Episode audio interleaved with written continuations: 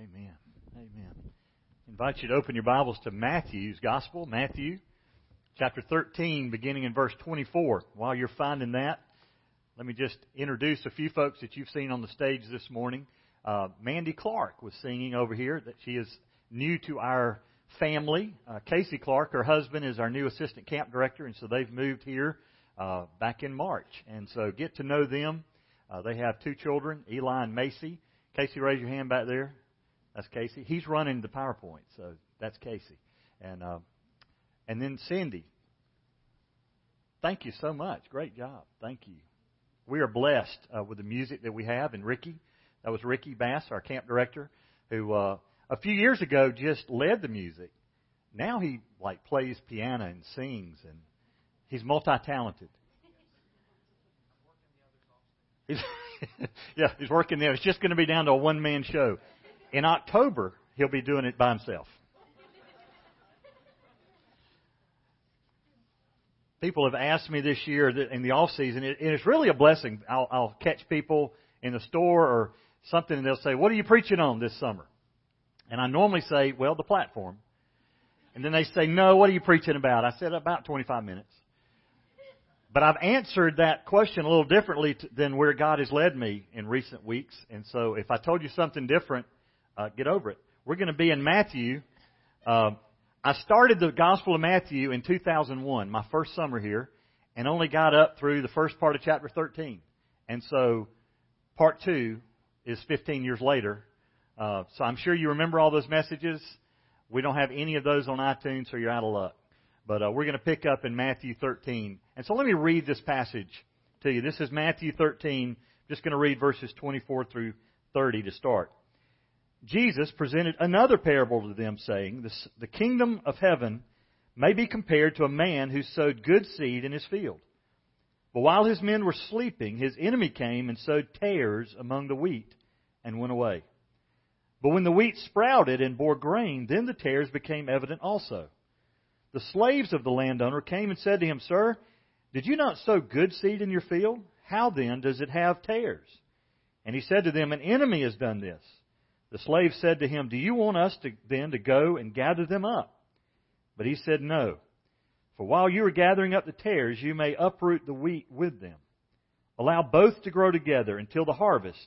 And in the time of the harvest, I will say to the reapers, First, gather up the tares and bind them in bundles and burn them up, but gather the wheat into my barn. So the first thing that we see in this passage, and we're going to read the explanation a little later, is this earthly comparison. Jesus says, I want to compare for you the kingdom of heaven. In fact, he tells seven parables in this chapter. And he's trying to unpack for people the kingdom of heaven. Here's the problem. They were a part of a kingdom.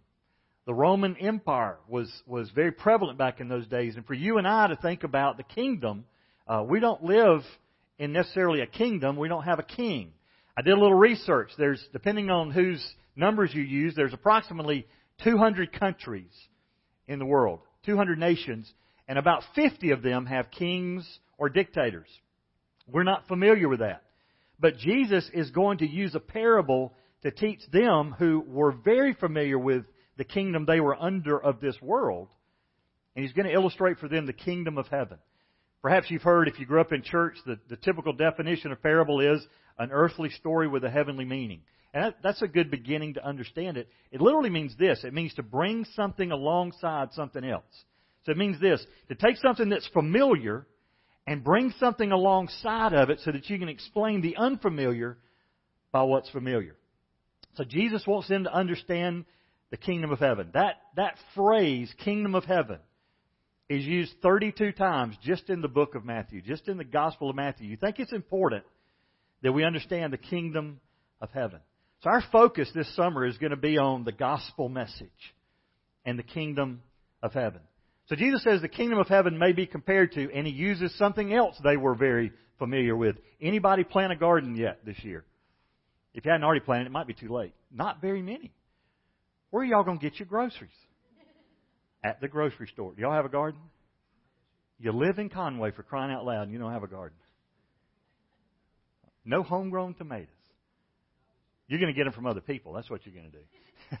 well, the, the, I guess the closest we come to understanding this parable is if you've ever planted a garden. But Jesus tells the story of a landowner. And he tells a story of his garden, and he says the kingdom of heaven could be compared to this. So understand something. He's about to paint a picture for them of what the kingdom of heaven is like.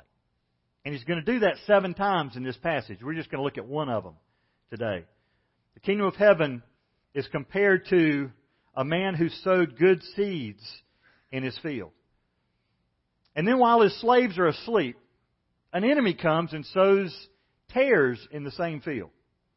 And apparently this was prevalent enough at this time. In fact, an enemy, a saying among enemies was, I'm going to take out vengeance on you by sowing, wheat, or sowing weeds in your field. And so it became so prevalent there was actually a law in this day for what would happen if you got caught doing this, or if you did it and got caught later. So apparently it was something that an enemy would do out of vengeance, out of spite to a landowner. But his slaves noticed this. They noticed as the wheat grew right beside the tares, here's the problem. You didn't notice it the whole time it's growing until the fruit begin, fruit begins to be produced. In fact, the darnel, or the tares in this case, is also called false wheat because it looks exactly like wheat while it's growing until it starts putting out fruit. As, as it starts to head out, as they say, and the wheat begins, begins to become evident, then you realize, wait a minute, we got a lot of seed here that's grown up that isn't wheat. And so the slaves noticed it, and then they had a solution. They go to the landowner and they say, wait a minute, didn't you sow good seed? Well, absolutely I sowed good seed. Then how is it that we got bad seed in the garden? And he knows immediately. I didn't sow that. That's an enemy has come and done this to us. And so the slaves have a great solution. The solution is let's just go rip all that up. And the landowner says no, because by doing that, you're going to disturb the roots of the wheat. Let them grow together. Now back up a minute and keep in mind, Jesus is teaching thousands of people. We see him in the Galilee region where we know at one time he fed 5,000 people, and it's because he had been teaching them. In fact, earlier in this passage, if you go back in the first part of chapter 13, it says they actually had to put Jesus in a boat, and he, he just was docked right off the Sea of Galilee. If you've ever been over there, it, there's several hillsides that form a natural amphitheater. And apparently they could hear. Thousands of people could hear. So these followers of Jesus, these people interested in the message that he's proclaiming, are listening to this. But there's some other people there too. The Pharisees, the Sadducees, the religious elite are there. They're hearing the same message, and we, we know they're already disturbed by what Jesus is teaching. In fact, we know it won't be long before these Pharisees and Sadducees meet together at the Sanhedrin and decide, we gotta get rid of this guy. Because he's not preaching the message that needs to be preached. And so when Jesus says, I'm going to compare the kingdom of heaven to this. As soon as they hear kingdom of heaven, they, they're not looking at the picture he's painting anymore. They've got their own mind made up. In fact, you're going to hear in a minute, they couldn't hear what he said because they've already quit listening. But there's thousands of people that are hearing the message and becoming followers of Christ all around the region of Galilee. And so when the slaves say, can we just rip these tares up? The landowner's concerned about the wheat that's still there. And I would say that the slaves could be compared a little bit to the Jews of that day. Because they expected the kingdom of heaven, when you mention that to them, they're expecting the Messiah is going to ride in on a white horse, and these people that have been oppressing us, he's going to wipe them all out in one day. And so when Jesus compares the kingdom of heaven to, to a landowner that sowed seeds, they, they don't get it like deer in headlights. And they've already, in their mind, conjured up something entirely different than what he's teaching them. In fact, he says, just allow them to grow together. And when harvest time comes, I'll say to the reapers, and what he's saying to the slaves is, you're not skilled reapers. You're not qualified. So I'm going to have professionals come in, and they're going to reap the harvest for me. The first thing they're going to do is what you did back in those days. You took up the the weeds, the tares, and you bound them together because you didn't want them repopulating your soil and poisoning it for the next crop. So you bind it together and cast it into the fire. And so we see the disciples come to Jesus. He, he withdraws from the crowd. And I'm going to continue reading in verse 36. He tells two more parables. I'm skipping over. He tells all these to the public, four parables to the public. And then it says he withdraws from the crowd. And his disciples ask him, explain that one to us. So let me pick up in verse 36 and following. Then he left the crowds and went into the house, and his disciples came to him and said, Explain to us the parable of the tares and the wheat, and the tares of the field. And he said, The one who sows the good seed is the Son of Man, and the field is the world. And as for the good seed, these are the sons of the kingdom, and the tares are the sons of the evil one. And the enemy who sowed them is the devil, and the harvest is the end of the age, and the reapers are angels. So just as the tares are gathered up and burned with fire, so shall it be at the end of the age. The Son of Man will come forth, or send forth his angels, and they will gather out of his kingdom all stumbling blocks and those who commit lawlessness, and will throw them into the furnace of fire. In that place there will be weeping and gnashing of teeth. Then the righteous will shine forth as the sun in the kingdom of their Father. He who has ears, let him hear. So Jesus withdraws from the crowd, and his disciples come and say, Help us understand this. Now, the first parable he told in the passage in chapter 13 is the one about the seed. Some falls on good soil, some falls on rocky soil, some falls on soil with, with uh, weeds, some falls on soil that has no depth. And the disciples come and ask him a question then why do you speak in parables? Well, let's look at that. Verse 10 and I'm just going to read 10 through 13 just as an explanation of the parables. After he tells, starts telling the parables, his disciples come, came to him and said, Why do you speak to them in parables? Jesus answered, To you it has been granted to know the mysteries of the kingdom of heaven, but to them it has not been granted. For whoever has, to him more shall be given, and he will have an abundance. But whoever does not have, even what he has shall be taken away from him. Therefore I speak to them in parables. Listen because while seeing they do not see, and while hearing they do not hear nor understand. In their case, the prophecy of Isaiah is being fulfilled. And he quotes an Old Testament prophecy. Who's Jesus talking about? He's talking about the religious elites who Jesus has come as Messiah and they wouldn't receive him as a Messiah. In fact, they're already plotting to do away with him and put him to death. And so his disciples say, Why do you teach that way? Well, Jesus is teaching that way so that people who weren't part of that group would hear the story he's telling and put the picture together and understand that's what the kingdom of heaven is. But these others, as soon as he starts teaching kingdom of heaven and there's other things, other illustration he uses, they've already tuned him out and they're painting their own picture somewhere else. So Jesus explains. There's seven characters in the story. He said, first of all, the one who sows is the Son of Man. Who's that? That's Jesus. Jesus is basically saying, I am sowing seed all around the world. In fact, he defines the field. It's the world. It's not just the church. Some people have translated it just talking about the church. Well, is it possible that there's weeds in the church? Well, not this church, but other churches. And not your church, but I hear, I've just heard this by rumor, that some churches far, far away have weeds in them. All right, I'm joking. Here's the problem all churches got weeds. And, and I don't want to blow this for the end of it, but we were all weeds at one time. We were all tares at one time. But the field is the world. So Jesus has sowed seed. So if you're a child of the kingdom, you're now the good seed, which is the third character. Good seed are the sons of the kingdom, the children, sons and daughters of Jesus, of the kingdom. And you've been sowed in the world. You need to understand something. As a good seed, you're on mission. You've got a divine mission from God. You're His witness in the world. Because we don't want all the tares to remain tares. Who are the tares? Those are the sons of evil. So the good seed are heirs of the kingdom. The bad seed are heirs of the devil, of the evil one. Who's the enemy? The enemy's the devil. Jesus said that. The enemy's the devil. Be careful. The enemy is not the tares. You ever thought that before? The enemy are all these weeds. And I, if we were the harvesters, what would we do with all the weeds? Get rid of them. Rip them up. bundle them up and burn them now. Well, you need to know that day's coming. But what can we be doing? We can be being good seeds in the world, sharing the love of Christ with other people that would draw them into faith in Jesus Christ. We would see tares turn into wheat. One of the interesting things about tares, they look just like the wheat until fruit starts being produced. So how can we tell the difference? Check out the fruit.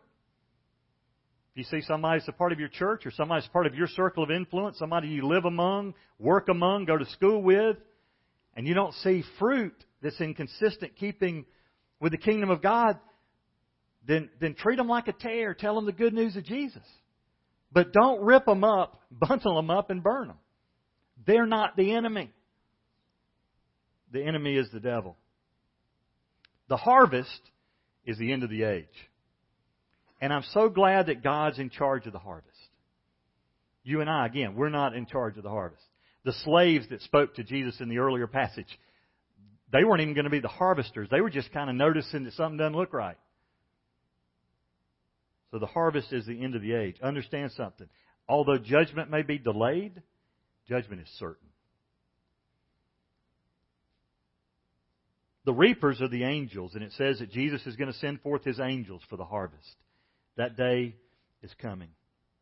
And then he said, just as the tares at that day are going to be gathered and burned, so will happen at the end of the age. The Son of Man will send forth his angels to gather out of his kingdom. They're going to gather all the stumbling blocks and those who commit lawlessness. Now, for some of you, that, that begins to be good news because you're thinking, I got a lot of stumbling blocks around me. Well, who are, what are the stumbling blocks doing? Well, the stumbling blocks are trying to thwart the cause of Christ, both among the saints, but also among the tares. And the biggest way they're stumbling blocks is to trip people up and keep them from coming to Jesus. So Jesus says one day, all the stumbling blocks are going to be gathered, those who commit lawlessness, and they will be thrown into the furnace of fire. When I read that again this week, I thought, are there any other furnaces? I want to be thrown in the furnace of ice cream. you know, doesn't it kind of go without saying? I think the most horrible thing to experience is fire. And he says that's what's coming at the end of the age. They're going to be harvested, they're going to be bundled up, they're going to be thrown into the fire. And listen to the words. And there there will be weeping. The word literally means loud lamentation, loud wailing. And there'll be gnashing of teeth. Now, hopefully that doesn't make you think they're finally going to get theirs. It ought to be a warning call to us to tell people about Jesus. Because the harvest is not yet, so it's not too late. But yes, if there's people mistreating you, tripping you up, if they don't come to faith in Christ, God will be their judge, not you. And then the good news the righteous will shine forth as the sun. Literally, the innocent, the holy, will shine forth on that day at the harvest in the kingdom of their Father. The last thing he says is, listen up. He who has ears, hear. So my last point is, okay, so what? Take, take the point of that. What's the practical application out of that message, out of that story? Jesus has told a story to bring alongside something they were very familiar with, and that was planting wheat and harvesting wheat. So he's brought the kingdom of heaven and laid it right beside that and said, I'm going to compare for a little while the kingdom of heaven to that. The first question I have is why would an enemy sow bad seeds? Well, physically, we know that an enemy sows bad seeds just to mess up your field. Kind of as a terrorist act to confuse, to damage the good plants, to cause terror. And they hope to counterfeit. They want to make an exact imitation of something valuable or important with the intention of deceiving or defrauding. So, what does Satan do in the church? What does Satan do in the world? He tries to put out counterfeit Christians. People who look just like others. The only problem is there's no fruit there. The Bible says it's obvious who the children of God are and the children of the devil are. Anyone who does not practice righteousness is not a child of God. That's 1 John chapter 3 verse 10. So that's a sobering thought to realize we could be among people who look the part. They've got to act down. They may even be a part of the church. And yet they don't know Jesus. And apart from Christ, what's going to happen? They're going to spend eternity separated from God in a place where there's be loud wailing and gnashing of teeth. And it doesn't end. Satan comes to steal, kill, and destroy. He's a liar and the father of all lies. That's why the enemy sows tares. The enemy sows tares to trip you up as a believer. The enemy also sows tares to trip up other tares so they won't come to faith in Christ. Then what are the consequences for unbelievers and believers? Well, one consequence is this tares cannot produce fruit no matter how hard they try. If you're, if you're not a child of the kingdom, you can try all you want to to produce fruits of righteousness. I mean, you can, oh, I'm going to make fruit appear. It can't appear. Why? Because it's not of us. It's of God. The Holy Spirit has to produce fruit through you. So tares can't produce fruit. And that's why some people are so frustrated in the church. Because they don't know Jesus, they just got a dose of religion. And they kind of wonder, what is this all about? Is that all there is? And they see other people excited about the things of God. They see other people doing things for God, so they try to do the same thing. They fake it till they make it, so to speak. And it, they just feel empty. If I'm speaking to somebody here this morning, there's good news. You don't have to stay there. But the reason you're frustrated is you're trying to produce something that you in yourself cannot produce. Tare can't produce wheat. But God can turn wheat, God can turn tares into wheat. So what are the consequences? There is a coming judgment. It's certain. It will be final and horrible for unbelievers. Let me just share a few thoughts about that. Mark chapter 9 verse 43 says that hell is an unquenchable fire. Matthew 25:41 He will say to those on his left, Depart from me, accursed ones, into the eternal fire which has been prepared for the devil and his angels. Hell is eternal. There's some people that think you're just kind of annihilated at death. If you don't go to heaven, some people think you're just annihilated anyway. Other people think, well, the Christians, the saved, will go to heaven. The rest of you just be annihilated. You're going to wish that's the way it was. Hell is eternal. And it's a fire that's unquenchable. Revelation 19:20 and the beast was seized and with him the false prophet who performed the signs in his presence by which he deceived those who had received the mark of the beast and those who worshipped his image, these two were thrown into the lake of fire which burns with brimstone. And in case you're sitting there thinking, let's get off this subject. hell is a horrible place. Can I just say, I don't hear a lot of messages anymore on hell. Why? Because we don't like hearing about it. But I'm not going. In fact, let me put it this way. This is as close to hell as I'm ever going to get. You ever thought about that?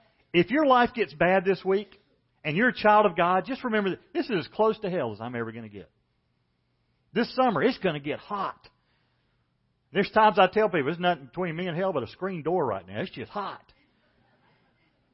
But this is as close as I'm ever going to get.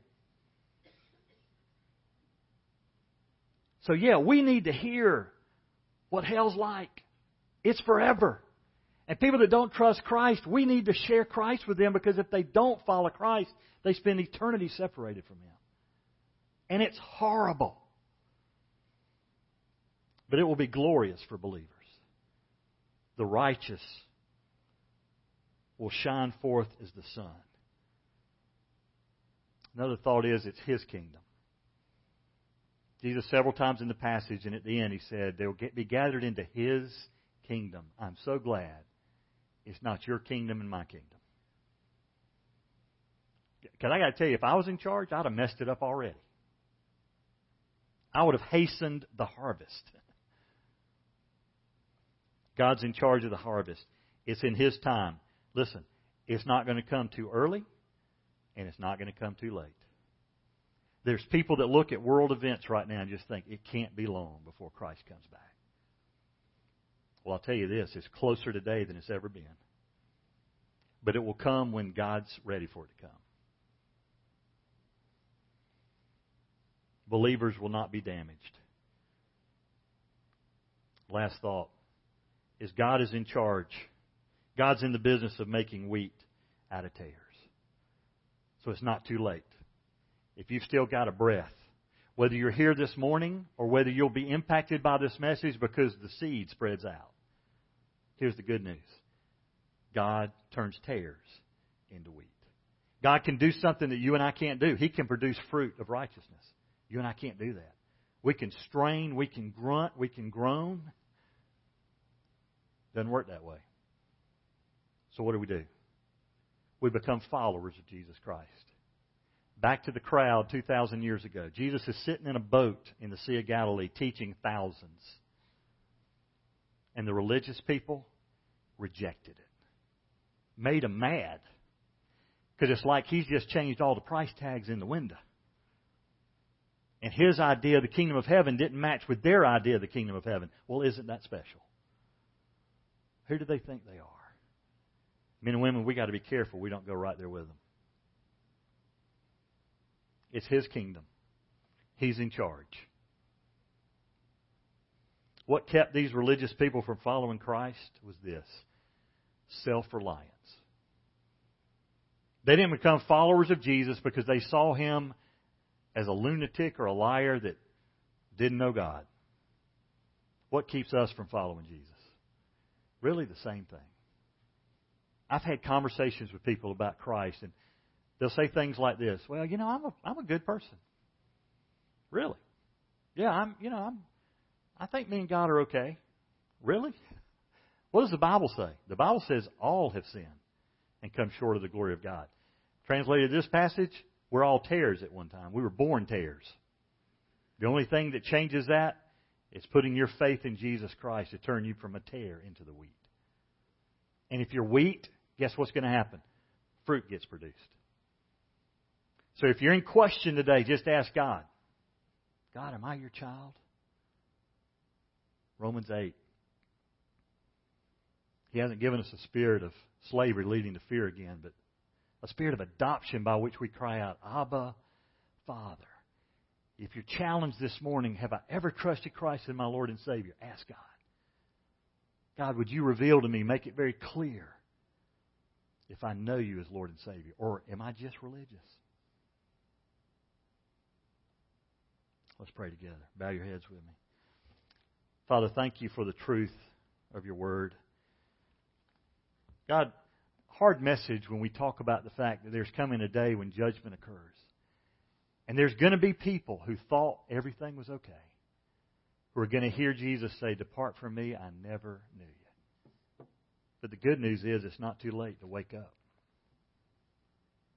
God, would you make it abundantly clear in each one of our hearts that we know you or we don't? And if we don't know you, today could be the day of our salvation. To simply come before a holy God and say, I recognize that I need a Savior. Would you forgive me? Cleanse me as I now follow you. And Father, for many in this place who've done that, the challenge for us is we're the good seeds that have been planted in the world. We're not just in the four walls of the church, but we're in the world. And that may mean our school, our place of business, our own homes and neighborhoods. God, use us as an example of what wheat looks like so that sinners will be converted to you. We pray this in Jesus' name. Amen. I invite you to stand as Russell leads us.